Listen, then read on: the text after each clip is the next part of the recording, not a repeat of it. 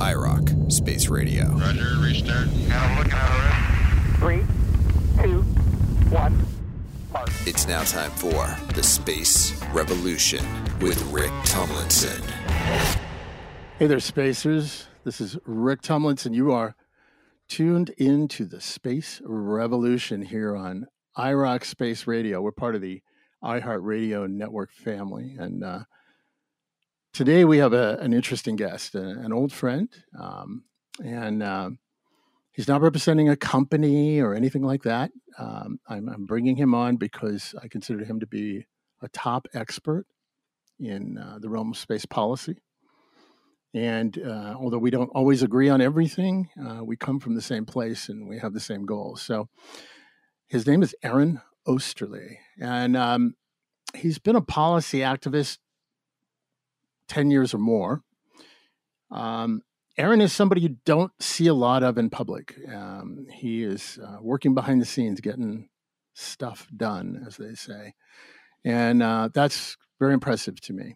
Um, he's the kind of guy who and has sort of prepared um, statements, policy statements, and uh, uh, all kinds of things for all kinds of organizations, um, you know, uh, and, and and Congress people and things like that. He works behind the scenes, uh, and so you see the work, but you maybe don't realize who's done the work.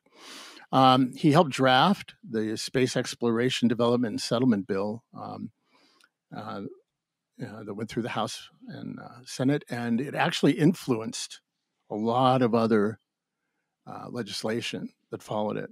Um, and uh, he's been a board member of the Space Frontier Foundation for many, many years. Uh, the organization I started back in the 20th, as we like to say. Uh, he, he graduated University of Michigan, uh, aerospace engineering, and a minor in science, technology, and society. And he's currently pursuing a grad degree in space studies the University of North Dakota. Um, and just really, a really good friend. So, uh, welcome, Aaron. Thanks, Rick. Yeah, yeah. I've. It's always it's always good to talk to you. You keep you keep you keep me. It's one of those things that you keep your head your head your head up at the top, and I try I try to make sure that we're not anchored down too much. okay, that's a good way to put it. Um, yeah, we always have fun conversations. Um, uh, the worst thing I can say about Aaron is that he's a good listener, um, which uh, for somebody like me who likes feedback, and he's, he's just a very quiet listener, um, which means he's thinking, which terrifies me. Um, so, Aaron, um, look, we're we're in a moment of transition. You you can tell by the name of the show. You know, uh, you've been a you've been an integral part of this, the the space revolution, and uh, um, I guess I guess the first thing I want to ask you before we get into some specific policies and topics and things like that is, um, what is the core thing in front of you right now? What is the main thing that you are focused on right now? So, I am currently rebuilding and helping to strengthen the uh, Space Frontier Foundation's policy team. Um, we have a lot of old hats, we have some new hats, and I was brought back in to help because I, I, was in for a while and then, I, and then I stepped back because they were doing a lot of a lot of other things and I and I wanted to focus on some other things. They asked me to come back and help help step that up and I've been focused on, on, on that. And so we are reestablishing kind of issues we have issues we want to focus on policy policies we want to see enacted that kind of a thing. We're one of our a lot there's a lot of reactivity in terms of what we do because it's just how policy is made in terms of this president will put out a statement or the chair of the science committee will put out a statement or there will be a draft bill and then we have to react to it. So there's a lot of reaction to various things. One of our big things that we're trying to see enacted is a national strategy for space solar power. We see a lot of potential in space solar power that's not being addressed. And so we're you know we're talking to the national space council people we talk to nasa people we're in, there's a report coming out from nasa in the near future I, I stress that in quotes because of how government work just takes time they were hoping to have it out in october uh, is my understanding. And then it got delayed, and then it got delayed again, and then it got delayed again. So you know, it's just how government works, and you have to work with the system as opposed to always trying to fight against the system. It doesn't always work when you're fighting with against the system, but if you can if you make those turns very carefully, you get much more uh, reaction that you want to see happen. Can you explain that for a second? What do you mean? Make those turns very. Think of it. Think of it a lot like a you know battleship or an aircraft carrier or a big cruise ship. You don't turn on a dime. It never will. It just the momentum is too much. The the bureaucratic inertia of trying to change government policy is such that you have to understand, you know, who's president, who's chairman, who's who's the political actors, who are the non-political actors, how are they influencing the various uh, the various aspects of policy. Where do they want to go? How many how many more years till an election is coming up? All those things make for a very slow change at times. There are there are times when change happens quickly, but it's usually like a big tragedy or something horrific has happened, loss of the space shuttle, uh, declaration of war, those kind of things will change things quickly but generally it's slow. So you have to find the points of inflection where you can say, okay, let's go in and talk to this congressman or that that senator or that policymaker and get them to understand why we're talking about this issue and how it can impact uh, whatever it is we're talking about. Mm-hmm.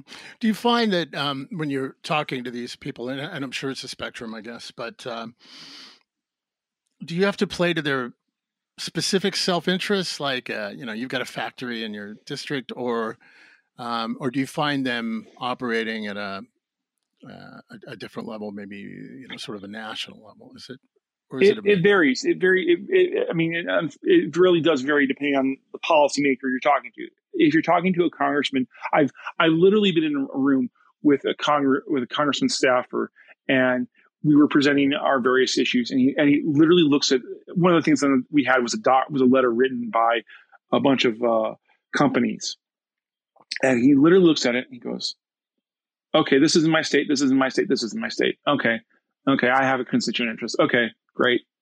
I'll respond to this." And that was literally his response. It was like, "I just want to see my constituent interest."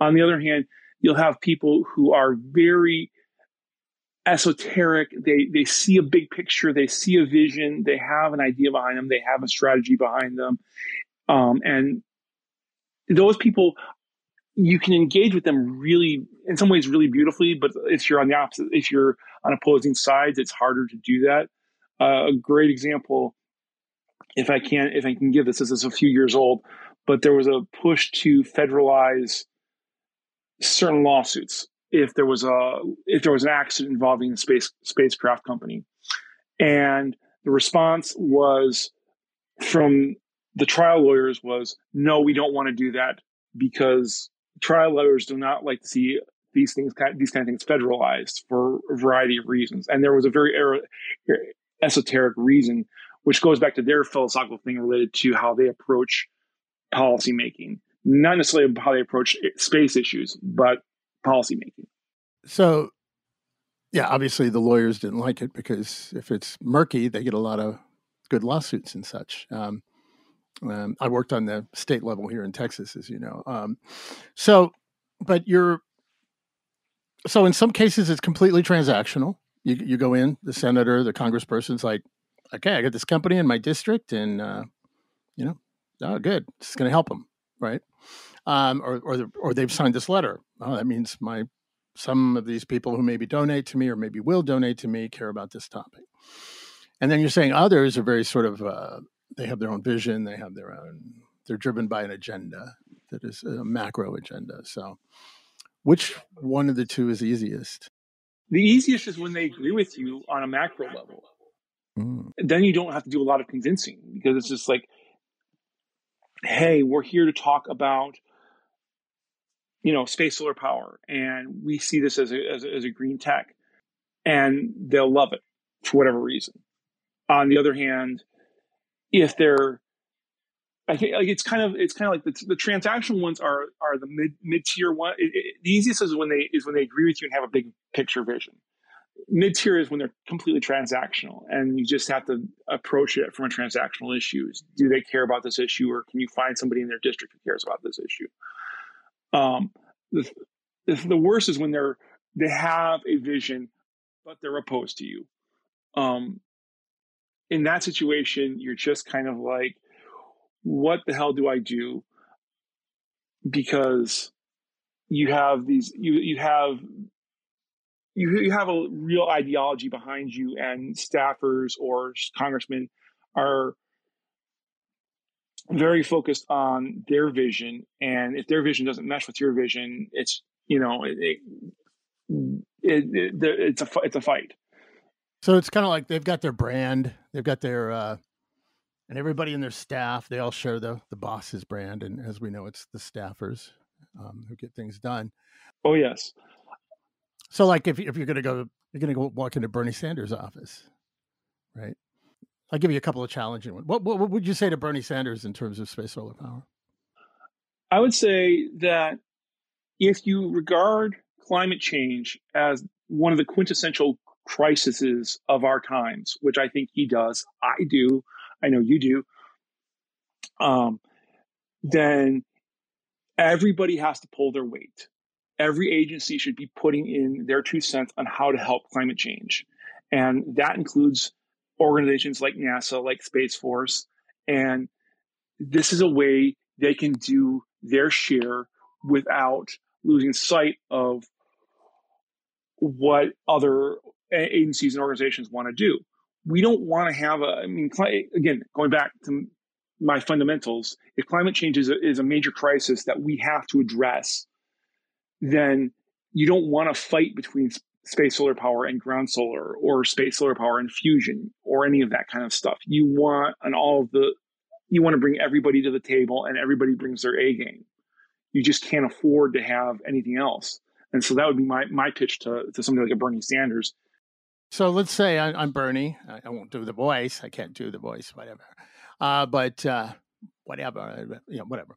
Anyway, um, so I'm Bernie, and I'm like, well, you know, I, I really have a problem with uh, this whole uh, commercial space thing because it's you know it's these rich guys and uh, these billionaires, and you know they should be giving their money away, and um, they're going to be the guys who benefit. You know, they're ones trying to leave the planet and so why should I support space solar power? Especially, you know, we got, uh, you know, we just had this breakthrough with fusion, um, you know, so why, why should I support that? You know, um, what do you say to somebody like that?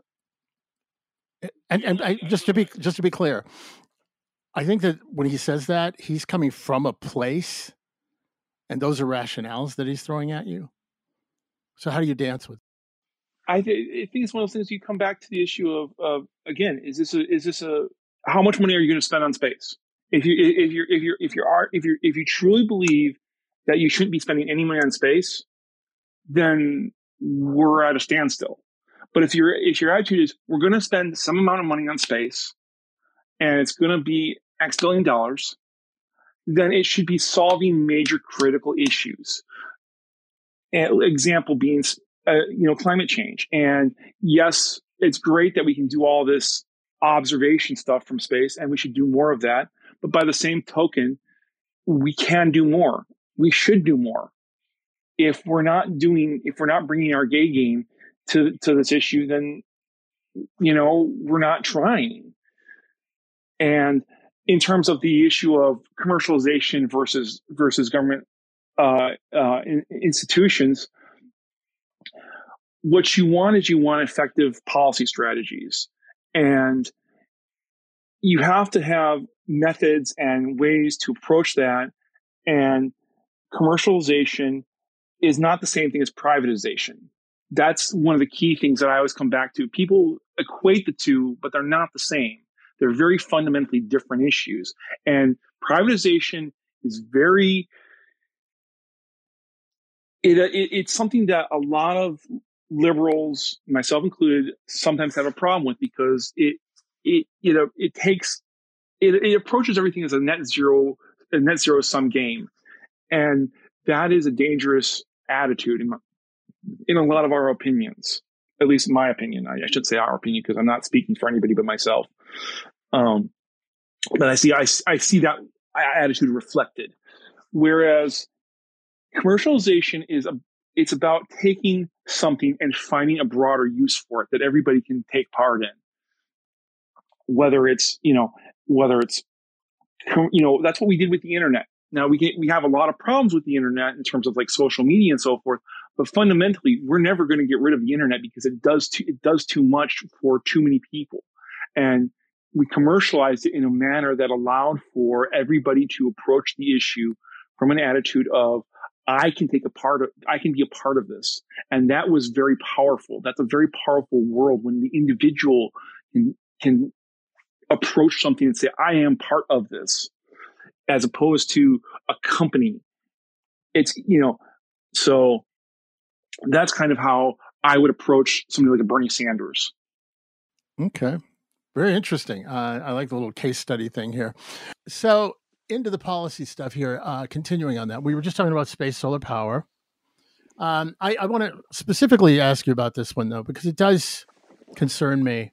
Um, as, as you know, we both know, space solar power has been sort of the uh, the unicorn of the space field for decades for the activist side of things. Um, and um, for those of you who don't know what space solar power is, it's basically the collection of sunlight in space, like you would do on your roof if you have a solar power um, collector, and then it's converted into um, radio waves or microwaves, but uh, and they're beamed down to the Earth and, and, translated back into electrical signals and sent to power your home. Uh, the sun shines 24 hours a day in space. You can build as big as you want. So there's a lot of arguments for it.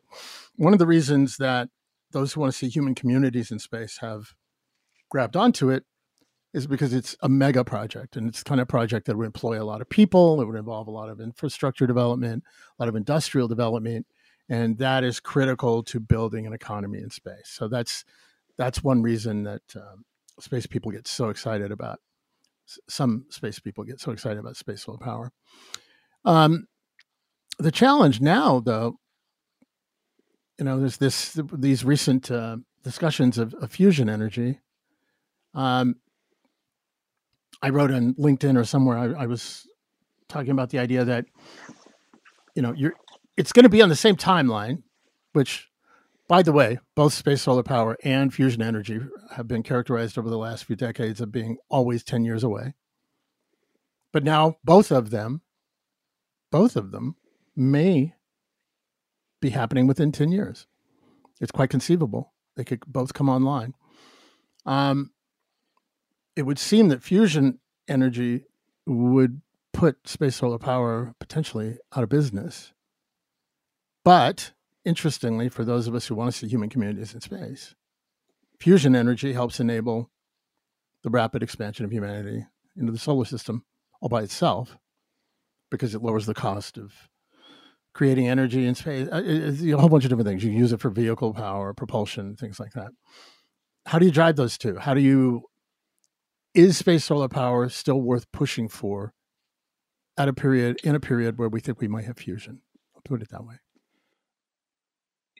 I think that the short answer is it's still worth pushing for because we we have a theoretical breakthrough in fusion. We do not have commercial fusion there's a huge difference between commercial fusion and the the breakthrough we've had.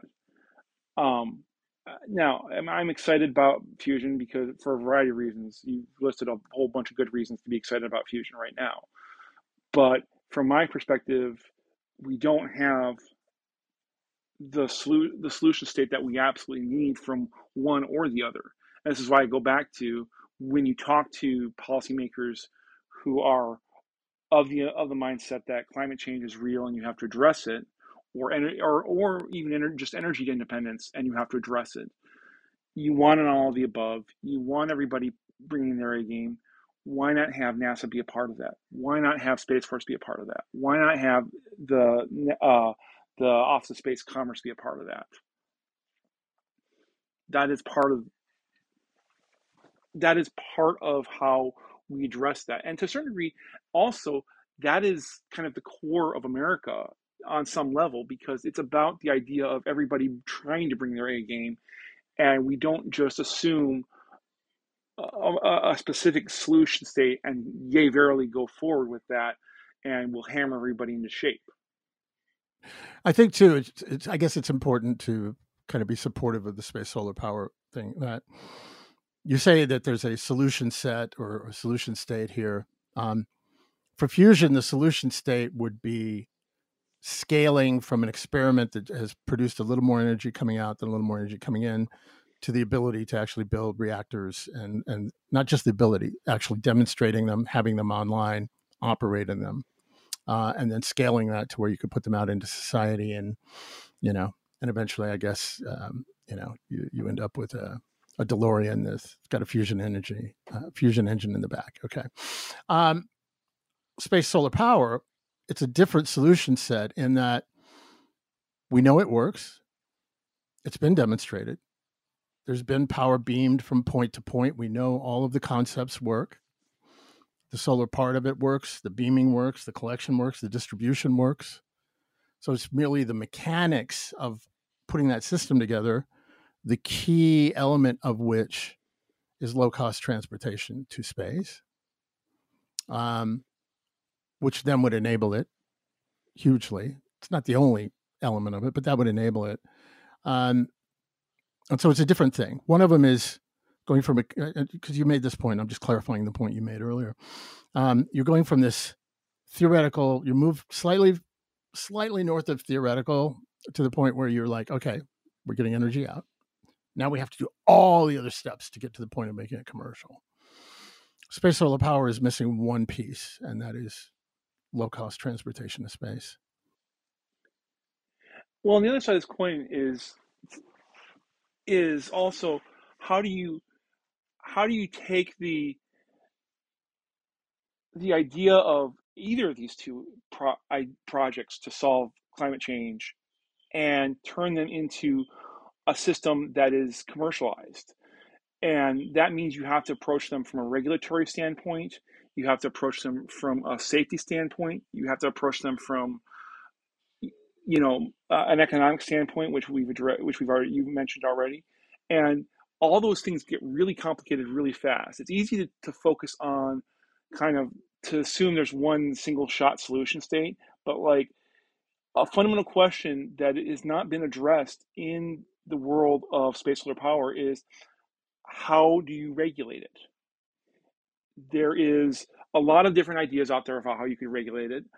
I have my own personal opinions on on that. What, what do you mean by regulation?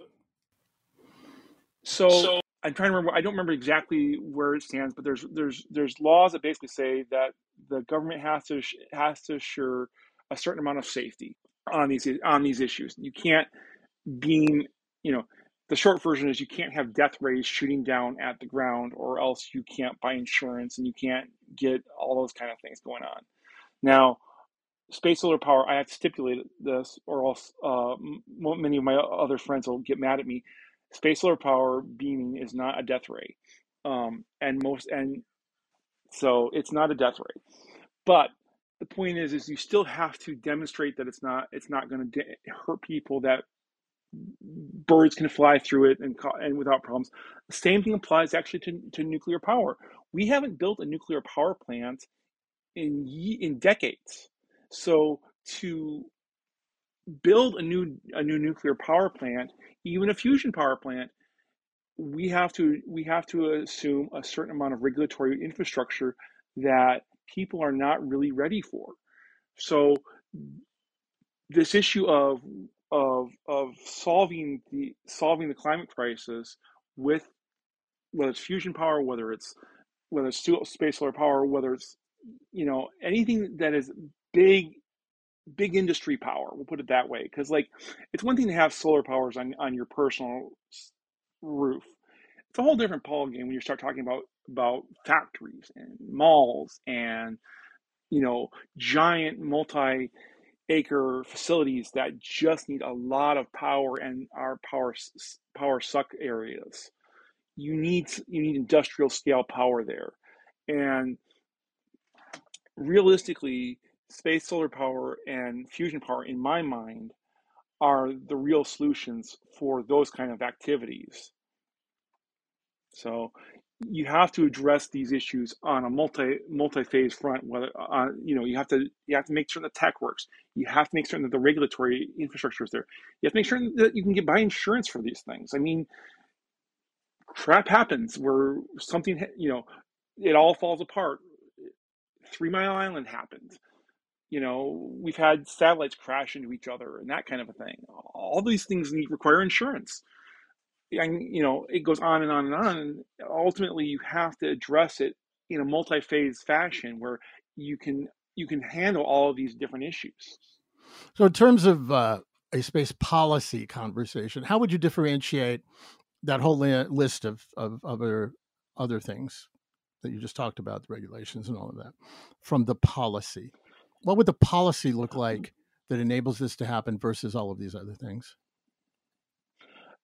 the policy. So my stand, my starting point is an idea that uh, Beyond Earth Institute came up with um, last year. I want to say where they they said we need a national strategy on space solar power.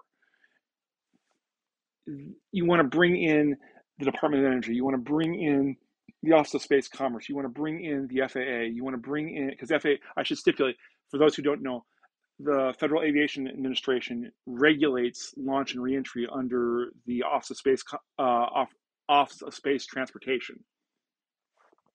Um, you want to bring in NASA, obviously. You want to bring in Space Force, and have kind of a start because all these agencies tend to stovepipe from each other. They tend to not talk to each other generally, unless you have somebody saying, "Yes, you will talk to each other. Yes, you will build an organization that engages with other agencies. They like to, they like to, they, we call it stovepiping, and a lot of these agencies just like the stovepipe, and it's just that's not necessarily a good or bad. It's it's generally seen as a bad thing, but it's not necessarily an evil thing. I should stipulate that up front because it's it's just kind of the way bureaucracy develops, and you and you have to accept that bureaucracy develops in a certain way, and so by starting point of saying all these organizations, you need to start talking to each other about how to make space solar power a priority in your agency. Then you can start saying, okay, what are the technical hurdles we have to handle? And you go and address those. What are the regulatory hurdles we have to handle? And you go and address those. What are the what are the legal issues that may need, may need updating that require congressional action? Go address those all the and that that's kind of where I would start from is is let's have this national strategy on on on, on space solar power, and then engage the different agencies, bring them together, and and have them start talking to each other. May, maybe ideally having an an, uh, an entity within each agency that is responsible for space solar power and that's a starting point just as a as, a, as a as a as a beginning of stage of okay, well, we're starting to think about how to do regulation and who, you know, one of the big fights going on right now that is related to this is who is the ultimate oversight entity of space activity. Right now, there is three different agencies that handle regulation in space. FAA, the FAA handles launch and reentries. The Office of Space Commerce handles um, remote sensing issues, and FC and the FCC handles uh, communication satellites. There is a desire to have one entity be the overall arching for different for non-traditional what they call non-traditional space com- commerce activities. So things like space mining, space solar power satellites, space tourism, on on orbit servicing those kind of things. And there's a big fight about who should have that authority. And you know it's one of those things of like if you have the agencies talking to each other you're more likely to come to an agreement. Whether that whether that'll happen or not is an open question. There's a i know there's a push within the biden administration and i know they did something just prior to christmas and unfortunately i didn't follow it because it was christmas time and i I have, as you know, Rick, I have two twins that are four, four and a half years old, and they kept me very busy. So I haven't actually followed that latest development.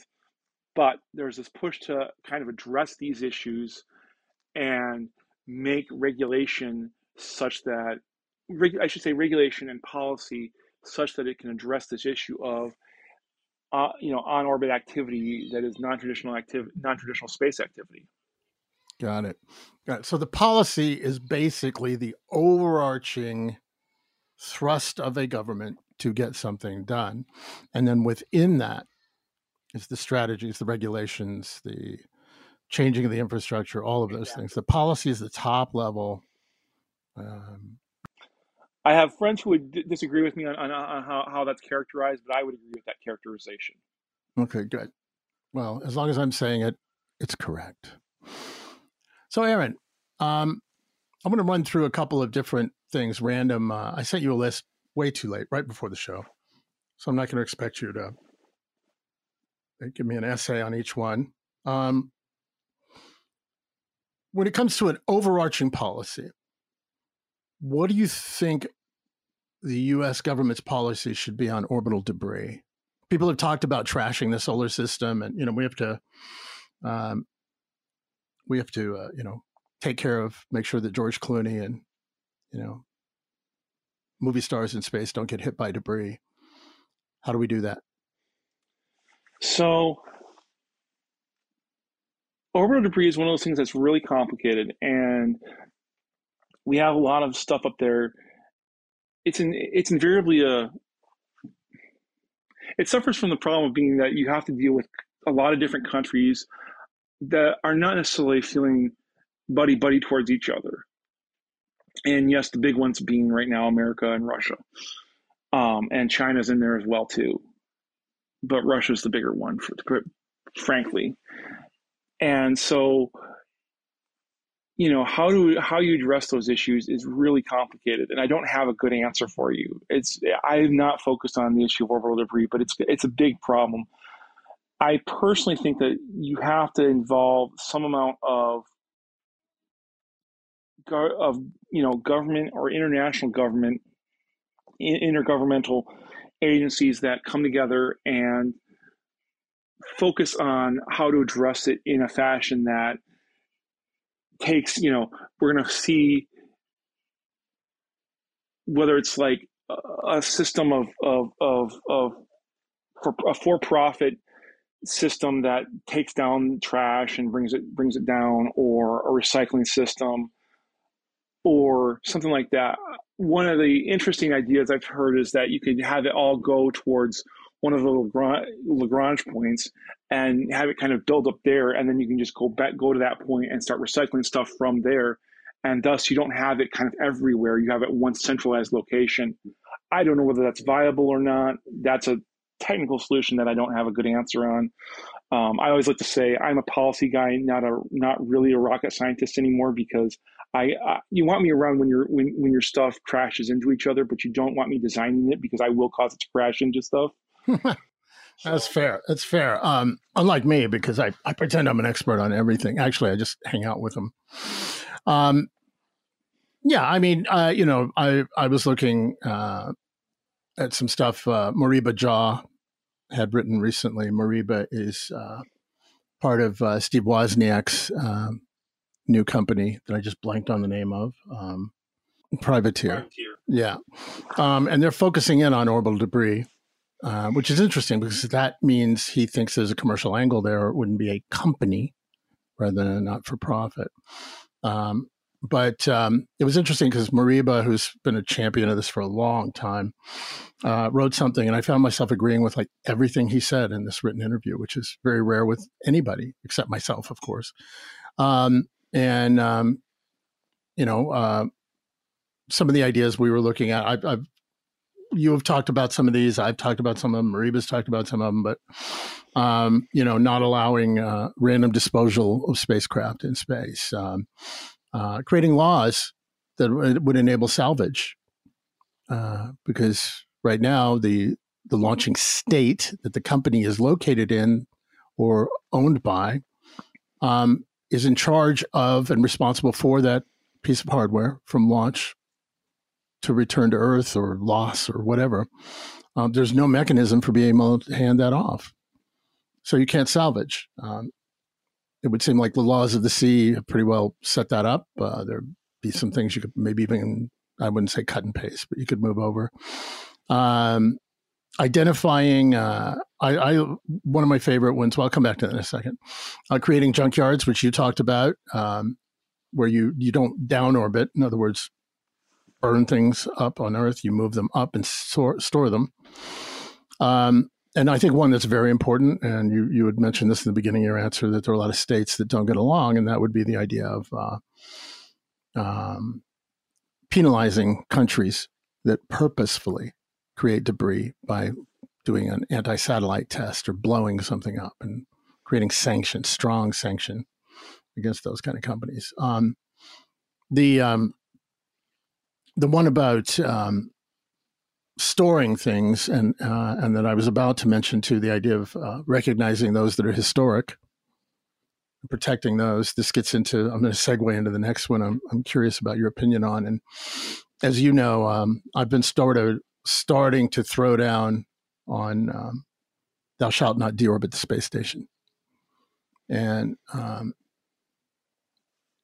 my my goal, as you know, I've participated in in space station um, stuff for a long time. I mean, at one point, I wanted the International Space Station canceled. Now I don't want to see it deorbited. At one point, I led a team. We took over the Mir space station. We lost the battle, and it got deorbited by Putin in his first iteration as head of Russia. Um, as we move into this debate, what are your thoughts on um, how we would go about setting the groundwork, creating the policies, as it were, uh, that would enable us to keep the space station up?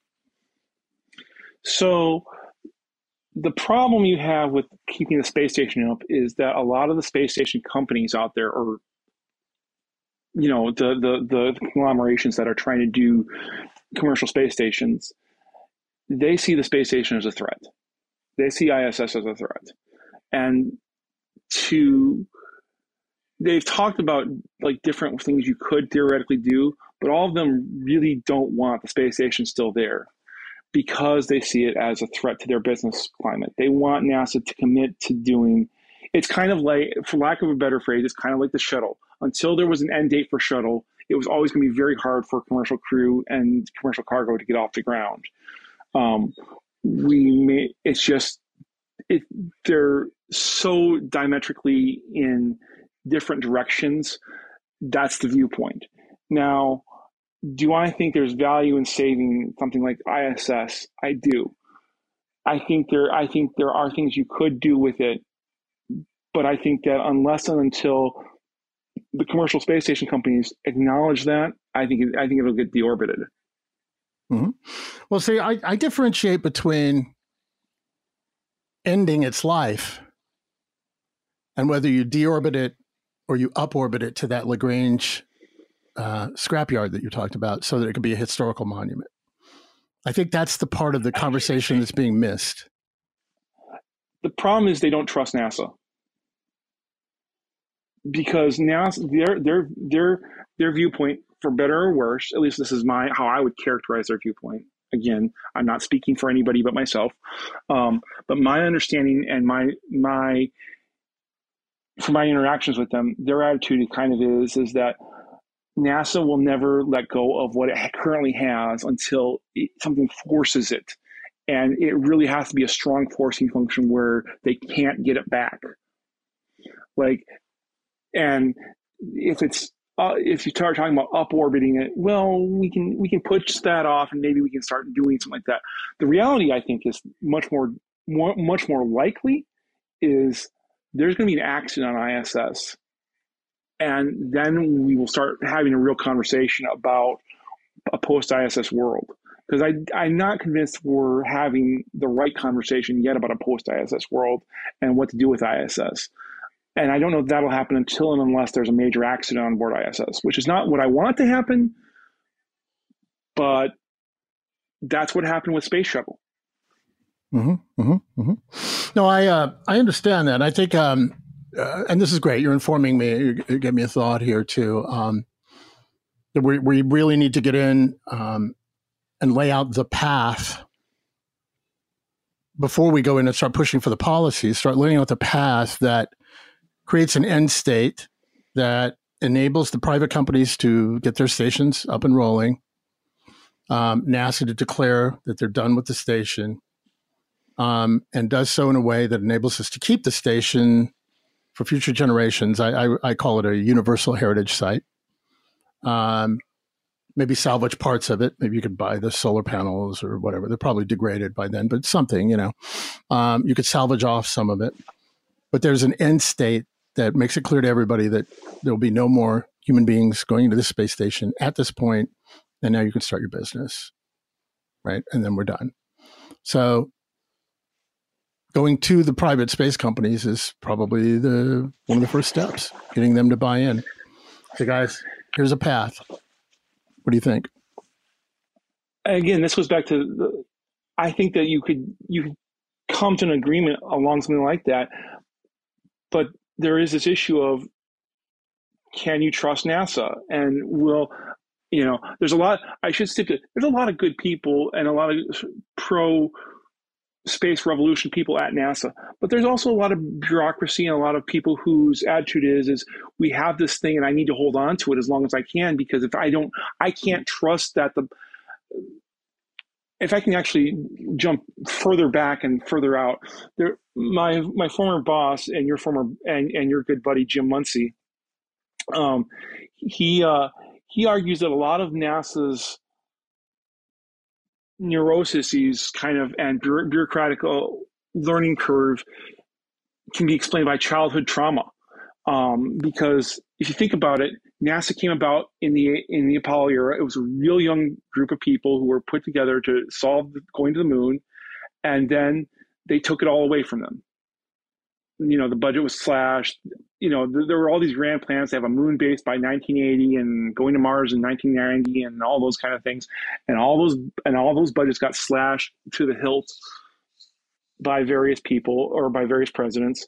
And there is you know and and that just was such trauma that they always want to hold on to what they currently have. They don't want to lose what they they they currently have because their viewpoint is is that they could lose everything now that kind of thing i'm skeptical on but that is the viewpoint that is the worry is if you take this away it goes you lose all of it no, I, I, was, just funny because it's like uh, if you want to see what that would have looked like, I guess you could watch For All Mankind, right? Like, yeah, that, that, the the scenario where NASA keeps going.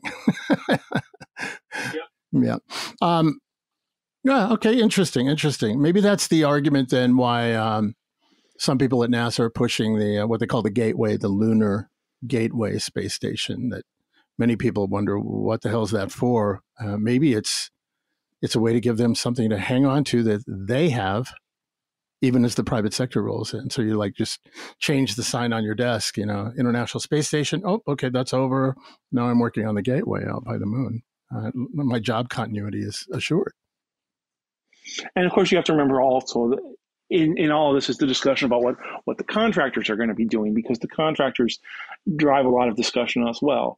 How much how much money is going to the various companies who are dependent upon the space station for their business model. If that goes away, do those companies go away?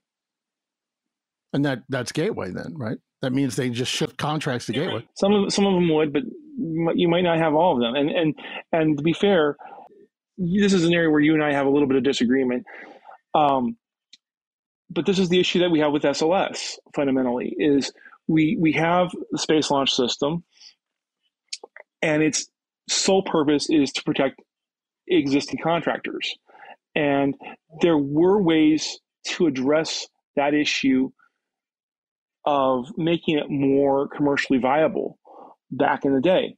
Um, I led a small I, I started a small project called commercial booster and the idea was we would we would have a commercial competition for the boosters of of the SLS. So maybe you could imagine an SLS with Falcon 9 boosters on it or Atlas 5 boosters on it or SRBs on it. And it would be a commercial, and that part of it would be purely commercial.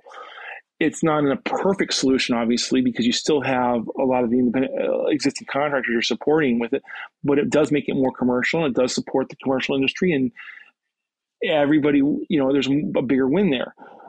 Um, and you want that kind of, you want to have, if we if we want to get to this, the the revolution we all want, we have to have a transition st- strategy where we we do end some of these activities in, that we currently do not all of them, because there's a lot of great activities that are, you're never going to have something like Hubble or the James Webb Space Telescope or the the Pluto mission. I, am blanking on the name, um, but where that is not a cost plus contract. They just is not viable for a variety of reasons. You can do more. You can you can definitely do them more efficiently, and you can you can focus on what you're trying to do in a better fashion, but you're not going to get rid of some of the, some of the existing structures because there's just no there's no marketplace for for a probe to Pluto right now. Maybe someday in 100 years or so, but not right now. But I think there's great science that could be done, and we should do that, pursue that science. So you need to have the strategy of moving away from the command and control systems for for large portions of NASA activity. Mm-hmm. So the bottom line on that then is um, inertia. You have to deal with the inertia of exactly. existing infrastructure when you're coming in with something new because you have NASA people whose whole lives have been built around this project. You have aerospace contractors who built their business model on it. You have people who have jobs in a particular community whose whole job is adding widget Z to widget Q that builds part of the space station. Yep. And all of that. So it's a very complex thing. So we're taking a policy. We're saying, okay, we need to uh, put the space station up into a different place and store it and do all this. But we have these new companies coming in to build private space stations. But it's a very, very complicated path to to make that kind of thing happen. All right, very good. Um, I hope people are learning that the things they see and hear about in the news, and we just can't wave our hands. I mean, I'm a hand waver. I admit it. I'm a screamer. I'm a yeller. Let's go do it. Let's go do it. You're the pragmatic, the pragmatic side of things. You're the guy who has to actually make that thing happen. So, Aaron, um, moving forward, let's say you're, you're, working on space solar power. What what's the uh, the, the big policy uh, thing that you want to work on you know would really get you excited next? Um, is there one that you're thinking about? Uh, area you'd like to focus in on? And and by the way, anybody who's listening who wants to support what Aaron's doing, reach out to the Space Frontier Foundation and feel free to offer um, a, uh, a, donation in support of Aaron's space policy work. Be very specific. So I want to support Aaron Oesterle and space policy at the Space Frontier Foundation um, and make that donation. And it's, a, by the way, a not-for-profit charitable donation. Yep, we're, it's a it's a five hundred one c three organization. So to your question, Rick, what would I like to work on? That's a hard one because like I knew what it was 10 years ago. I wanted to work on commercial space stations. But the battle is happening now for commercial space space stations in my mind. And it's not it's moved it's moved in a direction that I'm not necessarily certain is is the healthiest, um, but it is what it is. So I'm kind of like I'm not thrilled by that by commercial space stations anymore. I'm, I'm, I'm i want to see them. Don't get me wrong. I want to see them succeed. They need to succeed. Um, and if somebody came to me and said, "Aaron, here's here's a million dollars and go fight for commercial space stations," I do it. I would probably do it in a heartbeat. But hang on just a second. Let me let me stop you for just a second. I think what you're trying to say, help me. I'm, I'm putting words in your mouth. Is that you're about elite? You're about you're the guy who gets out there. Like I get out there. I'm I'm like uh, Will Ferrell in old school. Like let's go streaking, and I run down the street naked, and hopefully people are following me. Right. You're a very pragmatic guy, but you also engage in the leading edge and laying the foundational groundwork for what's coming and getting ahead of things. So it's not that you don't like commercial space stations or anything. It's like you've kind of done a lot of your work there. You've done the job. The job isn't finished. I would I would say I'd say one thing to, to modify what you're saying. The job isn't finished, but there are aspects of where the debate is that I don't find healthy. Um, for me personally, and for industry, and for our species, it's it's sad, but there's just aspects of the debate that I think are missing key points. I think, I mean, one of them being the space station, the ISS. Like, I I think there it is a shame to lose that piece, but we're going to lose that piece, and probably because of you know bureaucratic dynamics, and that's a shame. That's that's but that's one example. So, but I, I, I like to be on the leading edge of things, and I like to find the next great debate. It's interesting. I've had a conversation with a bunch of other people, what they think the next great debate is going to be, and nobody's come up with it. And so I'm kind of like looking around for it. I I think a big part of it has to be how does how does space address issues that are fundamental to individual human beings you know how does space become important to you know the average person? And and, and that's a little bit that's a little bit hand wavy and i don't like that answer but it's there's this attitude of, of we see space like the mona lisa where space is this thing that we do and it's great for all nations and sometimes really rich people do it but the average person just kind of watches it and it's cool I want more than that for the average person. I want the average person to say, not only is that cool, I can do it. I can be a part of it. I can, you know, form a business. I can go and paint stuff in space. I can be touched by it in a way that is inspirational. I can be part of the story of space. Um, and and that that's what drives me, and that and finding that kind of thing. That's kind of why I latched on to the idea of space, solar power, and climate change because I see climate change as one of the quintessential issues we face. And if this is an if this is if this is an opportunity to address that issue for the average person, that's not a bad thing. It isn't. It isn't at all. At another point in another time, I want to I want to talk to you about the work that we did years ago, a couple of times actually, but especially in 2014, 2015 on what we called the Space Settlement Act and and um, the Pioneering Space Summit, where we brought these people together to get them to agree to put the, the word settlement into the authorization or the, the top level guiding policy for NASA. Um, I'm, I'm coming back around to that idea because I think we were able to help change the conversation. There was a whole flurry of uh, citizens living in space type legislation, including asteroid stuff and resource stuff and all that, that followed uh, right after. I mean, within the year of that happening. Um, but I still believe the idea that um, at the very top, without that being the, the guiding policy of NASA to enable, and by the way, I'm not using the word settlement, I'm, I'm trying to not use it as much, but the establishment of human communities beyond Earth.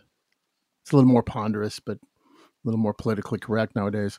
Um, that until that is in there, in terms of what human spaceflight is for, government funded human spaceflight is for or supports the idea of enabling the development of human communities beyond the earth, we're always going to be picking around the edges and trying to torque this and torque that. What, what do you think about that? This is a fundamental issue that you see in government policymakers. I've had well, I haven't, but uh, one of one of our mutual friends has had a discussion with a government uh, official on the issue of space settlement and you know beyond beyond Earth communities. And his the question he got asked was, "Well, what program would you have us do?" And his response, uh, our friend's response was, this isn't about a specific program. This is about a mindset and, a, and, a, and, and an approach of doing business differently. And therefore, don't think of it as asking for a specific program. Think of it as how it informs your existing programs and your future programs, whether it's going to Mars, whether it's building a space telescope, whether it's whatever. I think that's perfect. Um, yeah, and it gets down to some of the things that I, I'm working on with the Earthlight Foundation and, and the book that I hope to get out at some point where everything that NASA would do, let's say NASA or the government or Space Force, whatever would do, if that were the policy, that the government's human space program activities should support the development of human communities beyond the Earth, then you would look at everything they do and say, well, how does this help? You know, is this how do we turn this from spending on a program to an investment in creating American-led human space communities? And that means going back to what we were talking about, salvage rights. You know, when you're in, when you're done with something, you can hand it over. Um, you know, developing things that are reusable, bringing the private sector in wherever you can, all of these different things. So I think you're exactly right. It's not a program, it's how you approach all programs. So at some point, we can have a, a much uh, deeper conversation on that. I, I, need to get into some very, very serious topics now because we're getting near the end of the show. And okay. kind of traditional thing I like to do here. And uh, so, uh, and, and, definitely, I'm going to have to have you back. Uh, we're just touching the surface here uh, of, of, so many different things we could dive into. And I hope uh, the audience is uh, interested and excited about what they're hearing. And if you are, let us know.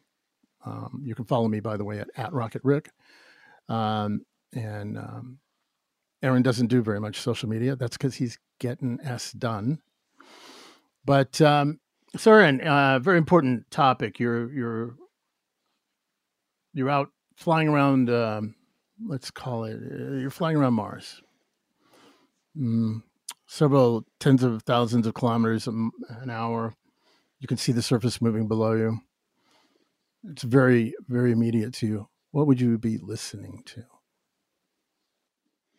So, I have a story to tell uh, that I think you'll appreciate on this. Back when I was in, in high school, we had to do one of our projects, don't ask me why, was to create a travel brochure or something commercial, whatever you wanted to do, but you had to create some sort of travel kit about about why you're visiting a certain planet and we got Mars. And we created a commercial for going to Mars. And we uh, we had a we borrowed images from Buzz Aldrin's uh, Mars Cycler and the space station and different things like that. And this is in the 90s before the space, we had the space station and images of the X-33 and the Venture Star. I'm sure you remember those. And we had a whole thing about going to Mars and we set it to the music of, of um, Babylon 5, trailer music for uh, uh, Judge Dredd, and I think we also used a little bit of the uh, of the planets, specifically the Mars one. Um, the I can't think of who oh, who created that that that symphony, but the the Planet Symphony that that's been done, that was done many years ago. I would probably be listening to weird trailer music because that's what I or, or weird uh weird you know that kind of music because that's what I listen to a lot. Um, that or weird pop. Okay. Okay, I love it. I love it. What's your favorite science fiction movie? I'm not a movie person, actually. I mean, I guess I would have to say Star Wars, but I'm more of a TV person. Um, so or show, yeah. Tell me your show. What's your favorite show? My two favorite shows are Babylon Five and Farscape.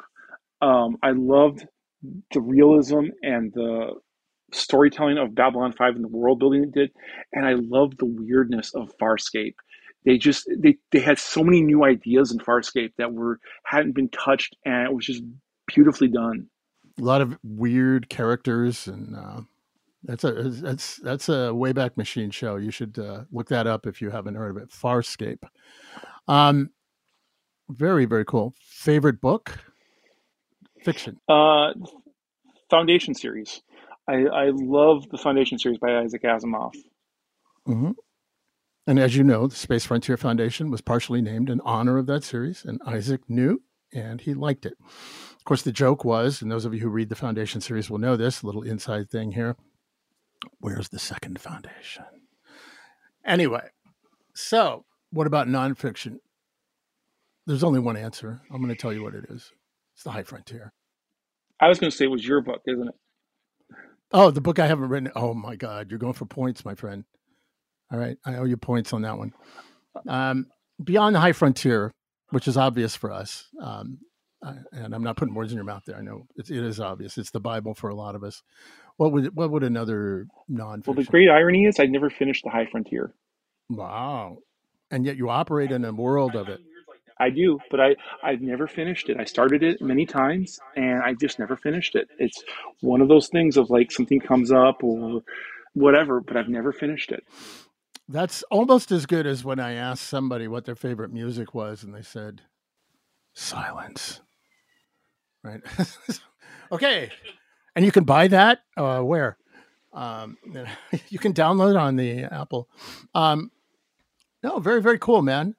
And last last point, somebody listening who wants to get into this field, who cares about it, who um, wants to make something happen somewhere in the world, maybe not just here in the United States, but somewhere in the world. Maybe there's somebody in the Philippines listening, or uh, you know, somewhere else who wants to get involved. How? What would you say to them? How, do you do it? Start by learning how your government works. Number one, you know, know how the powers of le- the levers of power are are pushed and pulled and turned and whatnot. That's one number one. One number two. Start learning about how you know the idea of this intermixture of, of, of commerce and regulation and technology happen in a, in, a, in an interesting way because I the reality is is I did not learn space policy by going to school. I learned it in the sticks. I was a I had about 10 years where I was trying to do my undergrad work and I had family issues and personal issues that came up and I just it took 10 years. Now and it is what it is. I don't make a big deal out of it. But in that time I learned space policy because you had the world of the blogosphere come online and you had people posting their thoughts on issues of orbital debris and space station and space shuttle and the end of space shuttle and all those kind of things and i just started reading those kind of things. So learn how your government works learn how how civics works learn how you want the government to work and then start thinking about these issues of how how they interconnect with each other and how the, the interplay is with each other that is and that's vital and start reading about about those kind of things whether it's you know policy books or I'm going to give a plug for Lori Garver's new book. Um, uh, you know, read her book. Read, you know, there's a lot of there's a lot of good things like that out there that you can you can avail yourself of. But learn how the learn how your government works, and then start developing how you want it to work. Fantastic. Well, you're certainly a guy who has learned how it works, and you work it very, very well, my friend. Um, want to thank Aaron Oesterle for uh, being our guest today. Um, like I said, we're going to have you back. We're going to play around with some of these different topics. I think we had a list of like nine and we did three.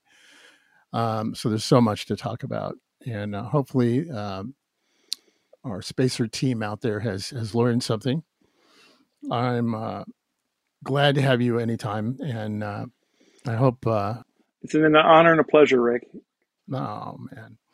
I'm going to have to I'm gonna have to send you a check. Um, so, Aaron Oesterle, thank you. Spacers, thank you. You've been listening to the Space Revolution. My name is Rick Tumlinson. We are here on iRoc Space Radio. We're part of the iHeart Radio network, and uh, yeah, come back around. Come back around next time the orbit brings you here. And I am out of the airlock. You've been listening to the Space Revolution podcast with Rick Tumlinson, a production of iRoc Space Radio. Go to iRocSpaceradio.com for more.